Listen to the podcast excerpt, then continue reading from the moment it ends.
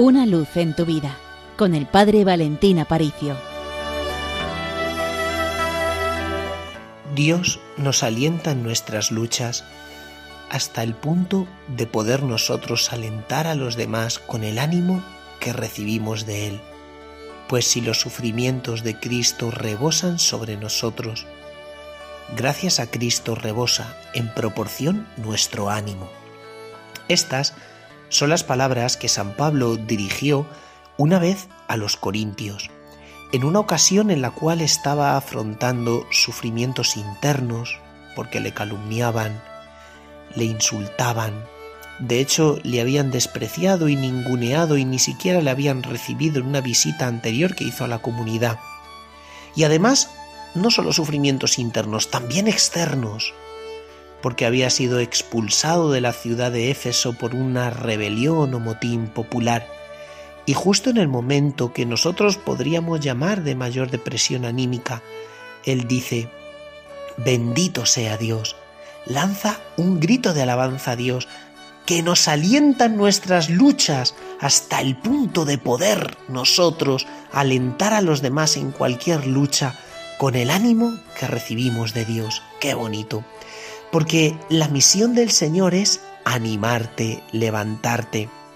San Pablo emplea en griego un verbo que es paracaleo, de donde viene la palabra paráclito, Espíritu Santo paráclito. El verbo paracaleo en griego significa animar, levantar, consolar, porque eso es lo que Dios quiere hacer contigo en esta cuaresma. Contempla la cruz, para que en esa cruz veas clavado no tu sufrimiento, sino el sufrimiento de Jesús. Eleva la mirada, porque el Señor quiere consolarte, animarte. El sufrimiento destruye, pero cuando el sufrimiento se vive cristianamente, no solo no destruye, sino que es fuente de vida, uno, para ti, y dos, para los demás, porque el sufrimiento ofrecido al Señor es fuente de vida para los otros, porque hay personas que están necesitando del valor redentor de tu sufrimiento. Ofrécela al Señor. La iglesia es un cuerpo, todos somos una familia. Y lo que para ti es motivo de cansancio, para los demás puede transformarse en fuente de vida. Dios es el que hace este milagro. Por eso, dile al Señor, Señor, aquí tienes mi cruz, aquí tienes esta cosa que tanto me cuesta, te pertenece, te la doy, te la ofrezco, para que tú a través de ella riegues el mundo. Fíjate en la situación actual de España. Después de un largo periodo de sequía, ahora vuelve el agua.